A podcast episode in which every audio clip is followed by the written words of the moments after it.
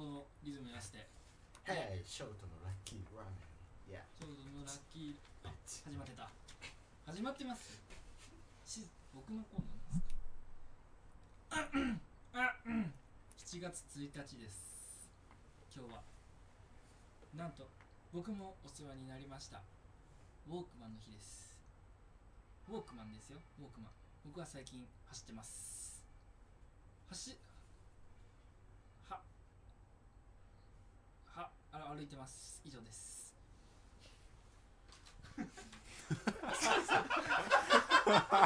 どういうことだよそれ。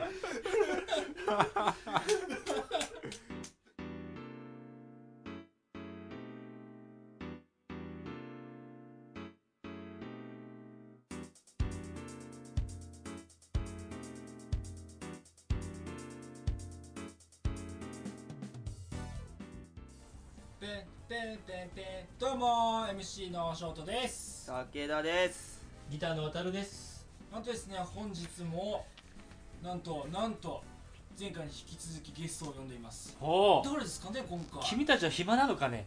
ねえ。まあまあまあまあ。じゃあ紹介しましょうか。はい。もう最初からお願いしますよ。どっちからいきます？いやゲストのあつしです今回初めてですか登場は。いやー今回はね2回目なんですよね。そう先々週も呼んでいただいて。先週ですね。先週か。先週先週そう。でこうもねたまたま用事が空いてて。あ先々週か。そう先々週遊びに。そこおい。そうそうそう。間違ってもあの同じ日に2連チャンで食べ取りとかしてないですからね。やめそんなことしてないのしてるわけないよね。ねえ翔太君そりゃそうですよ。ねそう。もう一人のゲストが誰かも聞いたら分かりますわ。してないそれはねそう 声を聞けば皆さんわかるでしょう。もう一人のゲストは？デニスです。えはい、1週間ぶりぐらいだとそうですね。あんまり久しぶりって感じしないですね。まあちょっとね、一週間空いたけどね、まあ全然ね、昨日なんか本当ね、数分前にいたみたいな感じそうだね、うん。そんな感じは出てるけど、うん。あのそれだけねね服装も今日だってデニス何も着てないしね着てないね。あれ、うんあれ着てますよ、ほら、靴下。あ、靴下靴下履いてる。前回だってちゃんと服着てたのにねそうです。今回だってもう丸出しだもんね手に靴下好きなんでしょ？あ、そうですね大好。きでしょ？はい、起きたら一番最初にすることは。靴下を履くこね、じゃあもう質問だけど、この、まあもしね、もし、もしだよ、もしだよ、と。うんまあこの服がなかったとして、うんパンツと靴下どっちかしかしか履けないと。だったらまず、ね、もうそれは僕らはあれですけど。うん。まあ靴下でしょ。え即答すごい。あ、みんなパンツ？おおそうだね。いろいろいろいろな問題がありますから。そうだね。いろいろな問題が。でも逆に俺パンツはかぶるかな。どっちかっていうと。え男物ですかマジか女物ですか？まあ女物かな。あやばいやばい。完全にバキュン仮面じゃんはいまあねこの楽しくやっていきますけども、このラジオですねセッションバンドのスーパーストリートセッションオーケストラ略して、はい。3S の広報活動を行っていくとともに、はい。MC3 人のですね大好きな大好きな曲をうん。こう流しながらですね売り出し中のバンドを宣伝するという40分番組でございます。えー、まあ今日のねうん。テーマ。テーマをこうな一人で夜寝る前とかですかね、はい。大体。まあ補助器具を使うか 使わないか。どっち派っていうの。をなるほどなるほど。これはあれですね主に男性諸君への質問ですねじゃあ。ねまあ、はい。何かとはですけどうん皆さんどうですかね？まああれですね僕はあれですよ。あの使いますよ。使うこともあるし。うんうん。おーあそうなんだもちろん使いま使うこともあるし。う んなんすかそのそうなんのそんなに？そう。いやだってね使うまでもないと思ってたもん。だあのねみんなねなんか俺へのイメージがおかしいんだよ。使うまでもないってどういう 意味合いが分かんないそうそう。俺へのイメージがちょっとおかしいんだよねみんな。で電話すればあじゃあ生身の人間が補助器具になってるいやばバキュー入っちゃう。バキュー入っちゃうああなるほどね。ロボあの器具じゃなしにもそう呼んだらすぐ来てくれるから。ああのねデリバリーじゃないから。ピザじゃないからそれこそ。そうですね。ほほ そうです。うん。もうちゃんと僕はあの女性をね大切に。女性？女女性を大切にしています。はいありがとうございます。あそんなねゲストの淳君は？いや僕ですね前働いてた職場の送別会でプレゼントもらったんですよ、うん。ほうほうほうほう。であの綺麗な包装に入ってて。でみんなが開けてみって言うから開けたら補助器具3点セットでした。そう。入ってたの？そうなんですよ。1個231円の。安い。な使い捨てタイプだね。そう。はい使い捨てタイプのすごい柔らかいシリコン製の。シリコン。製あそう。ありがたく使わせてね。そういただきましたよなるほどね。それ貫通タイプだね。貫通いやギリ貫通してない。非非貫通タイプ。ギリってどういう意味合いなんですでかもギリ貫通じゃないタイプですよ多分。そういうそれが何なんだ貫通タイプだと。処理がめんどくさいんですよ。そう。で貫通タイプじゃない方があの、うん。ちゃんとそのなんだろう。まあねあのあれよ。あの壁にボールを当てても道路に行かないみたいな。あなるほど跳ね返ってくるっていう。えけどえ？貫通型の方がなんかこうねねこうあメンテナンスしやすいというか。いやだから使い捨てだもん。関係ない。あそっかそっか。231円だから。うん。うんうんあの自分のその最高の瞬間を231円で買うんですよ。体感できると思えそうばそうそうそう。安いですよ。安いです何の話をしてるんだこの番組。は補助器具です補助器具補助器具。あくまで補助器具うです。ん。じゃあ何翔太君は？僕は補助器具なしではダメですね。は？ダメです。え経済性悪すぎいやなんで多分僕結構あれなんですよ。そのやっぱ補助器具を必要とするまでまだなってないというか。あー。結構今向けてないもんねまたね。いやえ？え？いやいや。いやはい。でこのこのグループの中で翔太向けてないっていう。いやいやいやいやいやいやいやそうなんだいややめてくださいよそんなねこの間報告会し合ったけど確かに一番ねうんはいなんすかタケヤンの報告まだ聞いてないけどずっと濁してたからそうそうそうそうずっと濁してたから俺たちちゃんとね情報開示したのにそうそうそうそう武田君はね多分ねあのーし墓場まで持ってくと思う、俺多分そういうタイプだと思うよ。僕もそう思いますはいせこいせこいっす。これはちょっとあれだね。あのー、降格だね。そうですね。降格です。あれ今どこだった？の そもそも。え今平社員です。派遣社員です。アルバイトに降格あアルバイトに降格何を話してるんですか本当に。そろそろ行きますよ本当に えデニスが使うか使わないかはあそう聞かなきゃ話の発端だったのにあ俺は使わないですねだだってもうデニスはあれだもんね。そうですいや。いるもんね横に。はい。いやまあたす助かったのは、まあ、手が大きい。いやでもなんか補助器具使うと本物に戻れなさそう。であーそこはそそこへのうん恐怖、うんうん恐怖うんねってがあります。いう意味では一番正しいよね。まあね。一番正しい本当に。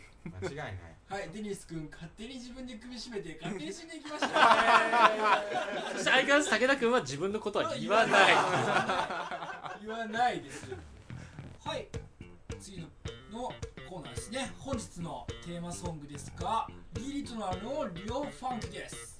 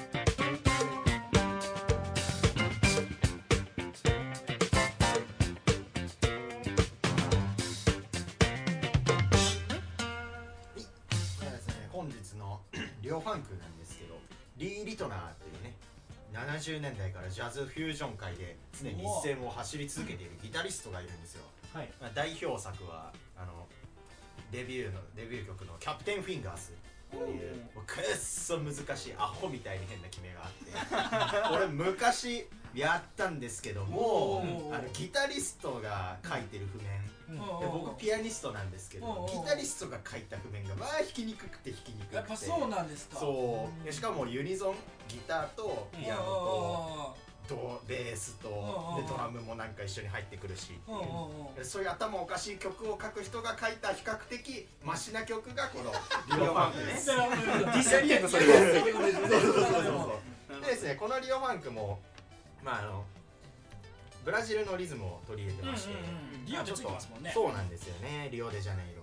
ではあのどっかそういう香りを感じることができると思います、はいはいはい。でフュージョンっていうとねやっぱりもうキャプテンフィンガース聞いてみると分かるんですけど、うん。アホみたいにバカテクな印象を受けると思うんですけど、うん。このアルバムはね比較的そういうのを感じずに、うん。もうやごやかに落ち着いた気分で聴くことができると思います、でですねインリオは自らがねブラジルはリオネジャネイロに渡ってで現地のミュージシャンと一緒に、まあ、いろんなトラックをレコーディングしたと、うんでその後にニューヨークとかカリフォルニアとかですね、うん。そういうアメリカの最前線でいろんなミュージシャンを集めて完成させたアルバムがですねあるんですよ。でまあここではこの曲はそのリオから帰ってきて、うん。まあ、すぐに書いた曲っていうので、うん。比較的ねそのリオの記憶をうん。まあ今もあるじゃないですか、旅行の思い出忘れないうちに日記書こうみたいな、そういう感じでリオの雰囲気を残した曲を作ってるんじゃないかなとあ思います。ー現地では書いてるわけじゃないんだね。いや現地で書いてるのもありますよ、あ現地で書いてる曲もあるんだけでど録音したのが、うん。えっと5カリフォルニア？曲ぐらいああ違う2曲ぐらいはあの現地で録音したらしいけど他は帰ってきて録音した。へそういうことね。そうそう何かじゃあこの選曲も武田君ですかね？基本僕です。そうですね。はい。これは何？いつ頃聴いた曲なの？ここれ？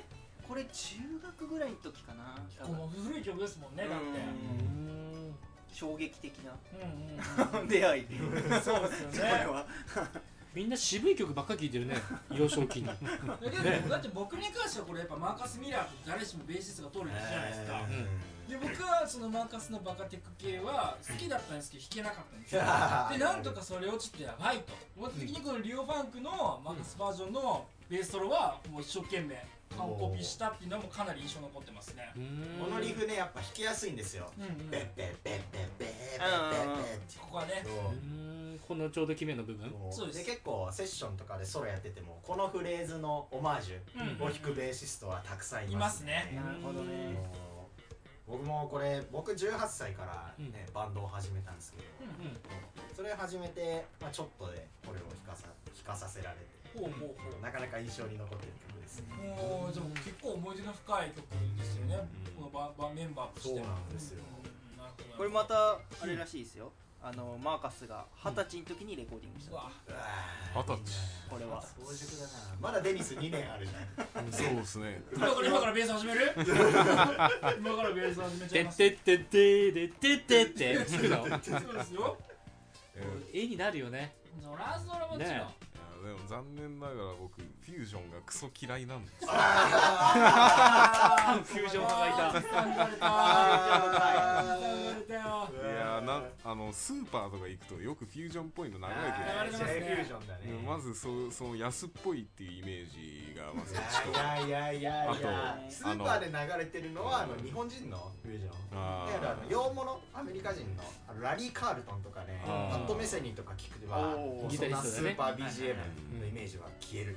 よ。消えるよ。であとあのもうもう2点あって嫌いなって。あれ？やばい。先生これってあのフュージョンって理解してるあいやだだか10代喋れらあのあのよ良さを教えてください僕に。あそうですね。ね。そう。僕がうん気になるポイントを踏まえて。なるほどなるほど。じゃあちょっそう。と解決していきましょう。でもう一つはうんああのなんだろうなんか情熱を感じない。あ分かるっちゃ分かるわかる。まあ良さ教えられないじゃんそれ。ーまあ確かにあのフュージョンってうん。他のルーツミュージックを通ってきた人が、うん。その例えばまあ基礎的なクラシックならクラシックロックならロックの基礎的な文法に飽きた人がうん。変化球で始めたっていう多いんですよ。例えばずーっともうハードロックばっかりやってて、うん。もうパワーコード飽きたとか、うん。いわゆるお決まりの展開に飽きたって人が、うん。ちょっと変化球を投げる、うんうんあつまりあれね。そう。デニスが若いとまだ。そうそうそうそう。なるほどね。いろんな道を通ってうん極めた後にフュージョンっていう。ふうに箸休めフュージョンみたいな感じですよね。そうそうそうそうあ箸で休めフュージョンに行った人は必ずまたそのルーツ自分のルーツとなるジャンルに戻ってくる、あそういうことなんだ。はい。僕も一回、まあ、高校までクラシックとかジャズをやってて、うん。で大学に入ってからフュージョンに没頭してからまた R&B に、クラシックジャズに戻ってきました、一種のなんか研究みたいなそうなんですよ感じですかね。音楽キャリアを築く上での旅行ですよああなるほど。あすげえ今の言葉いいっすね。音楽キャリアを築く旅行。あもういいです。もういいです。いいですえなんかあとあと1点あるんだっけ？ああと1点はなんか大抵全員じゃないですけどフュージョンにやる人大抵服ダサい説。あのね研究だよ研究だよあのねそれはね何も言えない。んですよあの一番わかりやすいのが日本のカシオペアっていう。あー。そうだね。それのスーパーライブだったかな、ん。89年かうんの、うん。もう全身緑とカシオペア4人いるんですけどみんなつなぎ着てて ダでその色がぜ緑とうん。青と黄色と赤のつなぎをキラキラしてゴレンジャーかな戦隊もでそれ着てピアノ弾いてる。うん。だから演奏はめちゃめちゃうまいのにだから演奏に多分彼らはあのなんでしょうテクニックに全力を注ぎすぎてファッションセンス削っちゃった。んですよなるほどね。そう。だから演奏に努力値振りすぎてファッションセンスがゼロゼロ。だからそこは許してあげてくださあロールプレイングゲームでさ攻撃値上げまくって防御全然効かないいそうそうますよねそうそうそうそうそうなるほど。だからまあそこだっていいじゃん今の普通に分かり一緒だった今のだって一緒じゃん一緒じゃん一緒じゃんなるほど。ね一緒にしてとりあえず今回のうんこのうん取り上げた理由は曲作りにフィーリングを求めてど。っか行った方がいいんじゃないのっていうテーマトークだったの今回この「リオ」っていうアルバムがそうリオで作ったっていう話だった。いいじゃん。音楽キャリアを築く上での旅行をしてるわけだから。そうそう。だってだってね僕はもう行きますから。だああそっか。行きますからちょうどいいですよ。行っちゃっていいの？いいいです。もう行きますからね。あーニューオーリンズ。ニューオーリンズに行きますよ。いやーニューオーリンズねほんといいとこっすよ。今日淳さん VV ですから。VR エンジンフル回転する。うわめっちゃ喋るね。はい。ありがたい本当に街中が音楽なのニューオーリンズ、うんうんうん。そこら中で路上ライブやって。憧れますもんだって。そう上手い人下手な人みんな一緒になって音楽楽しいいいな。あそう。名古屋もうちょっとね寛容になってほしいそうですね。村八分あやめようそういうこと言うの向こうだと警察がパトカー止めて路上ライブを聞いてます。わあいいね。名古屋だとねもう。そう警察がねパトカー止めて路上ライブを止めますからね。そうですよね。ーうん名古屋これでも寛容な方らしいですけどね。なんか言うよねそうやって。に日本全体が硬いですねまだだからそこの文化をねもうちょっと変えていけたらなって俺たち若い世代で。そうですね。俺たち若い世代で。とりあえずとりあえず何が言いたいんや？あのせ政治家なります？じゃあ。なりますか？政治家なります？か 誰か出馬してくれじゃん 3S 党からってそうそう。うん。党作りましょう党。絶対に当選しないけどね。いやでもフィーリング求めてどっか行きます？あー。曲作る時とか。作曲旅行。あーえ俺ねいな曲作りのし経ないじゃあんまりないから。え今日それそれに関しては滝さんがね。滝さんワッツさんがね。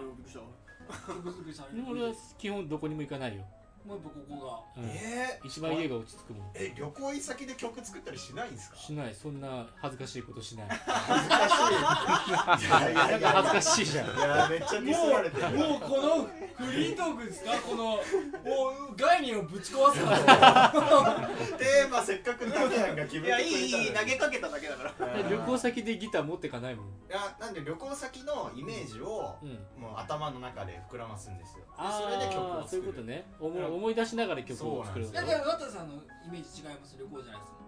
あ。これですもん。歴代あの歴あ代の歴代の恋人ちゃんたちが歴代の恋人ちゃんたちがこうやっぱフィーリングを。こうはいえじゃあ次のコーナーやってまいりましょう。はいじゃあ次のコーナー翔太君どうぞ。なんとあれですよ。はい。毎回ね。来ました考かついに。えると大変。考えてない。届いてるから届いてるから。このクソのコーナーが来ましたか。イエ学位のお便りコーナー。ーイ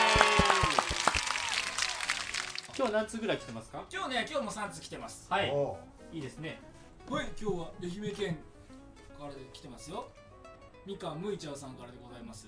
ありがとうございます。よみかんむいちゃうさんです。ダメですよラジオネームディスっちゃうありがとうございます。ありがとうございます。軽いですね、まあ、最近暑くなってきましたね。確かになってきてますよね。私は涼しく感じたいですと。うんうん。そこで制汗剤を使うのですがうんあちらこちらに塗ってもうん。そんなに変わりませんと。なんでたけさんが思う一番変わると感じる制汗剤塗るスポット教えてください。なるほどね。スポットの話だったんだね。あれですよ。制汗剤ですよ。制汗剤はね制汗剤です。制汗剤はねはい。まあ確かに。あやってましたよ僕もあの運動やってたんではい。あのねこうバッて開けてはい。やりましたよ。どこパターンだったのかね。うん。まあね。まあ全体的にあの全辺然。ですよかなり効くと思いますよ。制汗剤はどこに塗ったんですか？え？えどこに塗れば一番そう。制汗剤制汗剤ですよちょっと待って。裏テーマがあるみたいなねこのテーマそうがそうですねうん。いややっぱバカ野郎。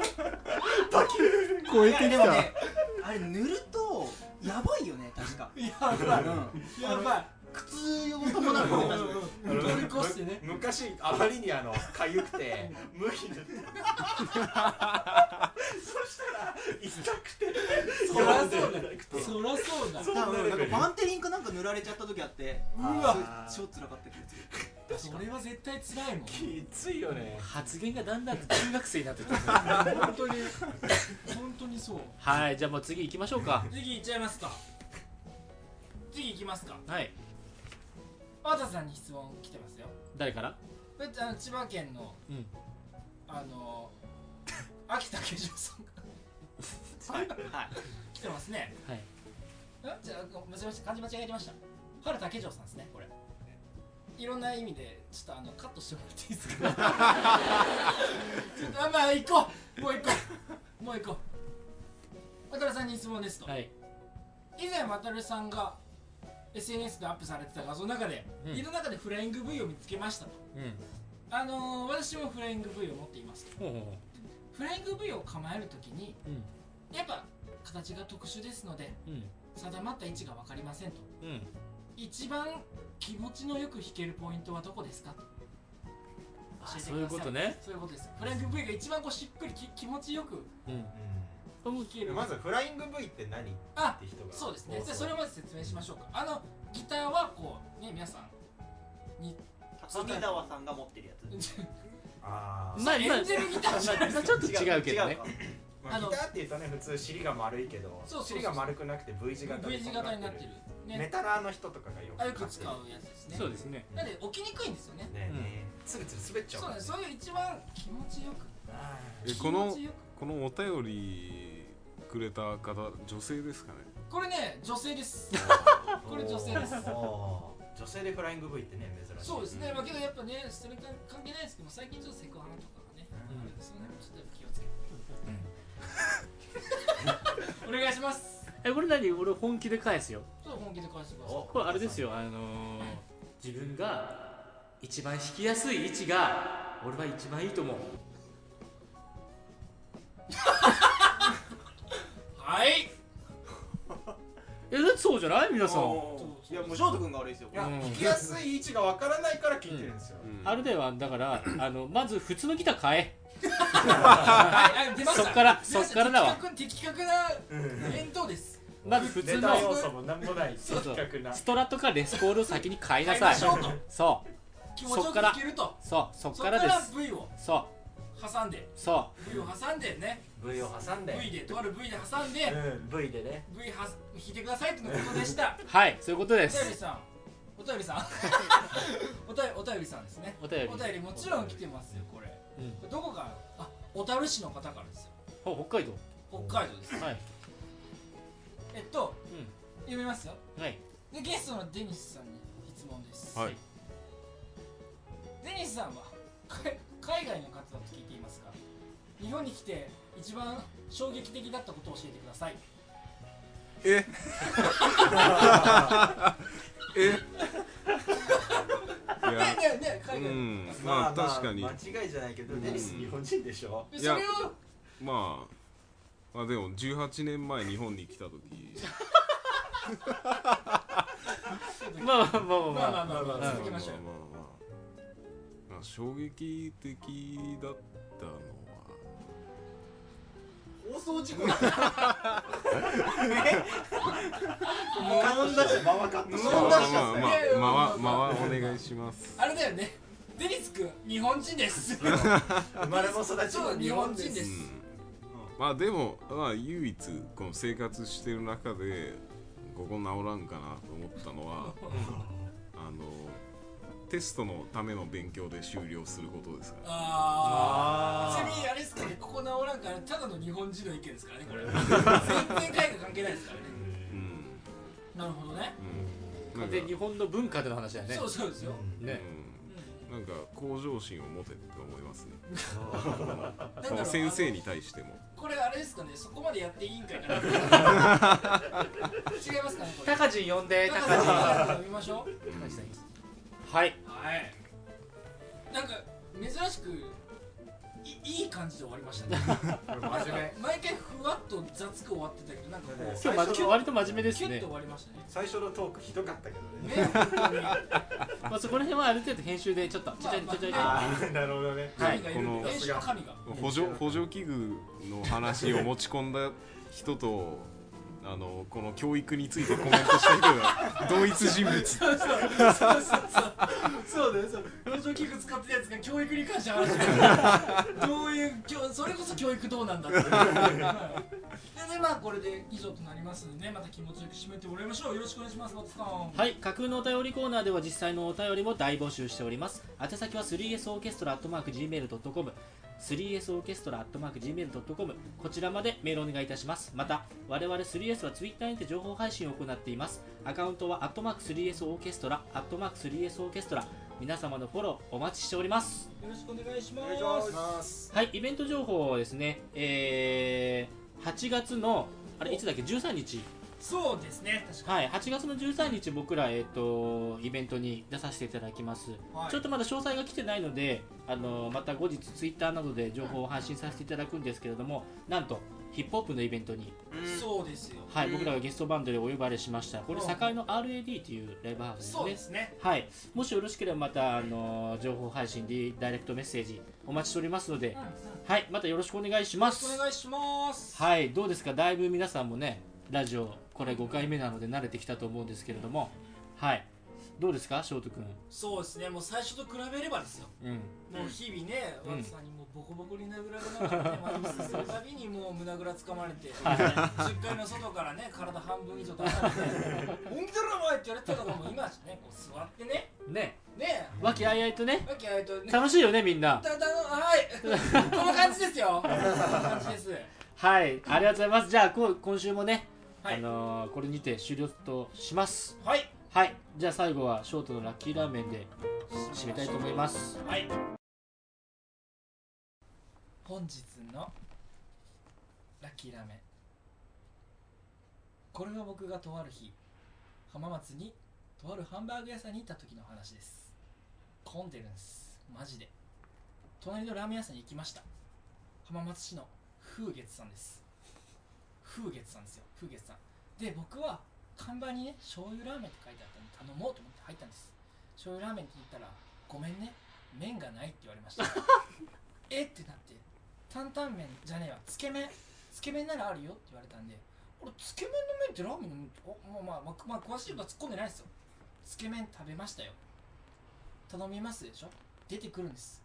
もうほぼ醤油ラーメンなんです いわゆる醤油のラーメンと麺を別に分けてただけなんです味はですねまあ醤油ラーメンですよ。麺がぬるいんで結局つゆに入れたのと温度一緒なんです。けどここに食べたことによって効果が得られました。なんとですね散々混んでたお店がなんと空いてたんです。そう何か混んでた時にそこに行ってそのほぼ醤油ラーメンつけ麺を食べてください。その間に行列なくなってます。以上です See you!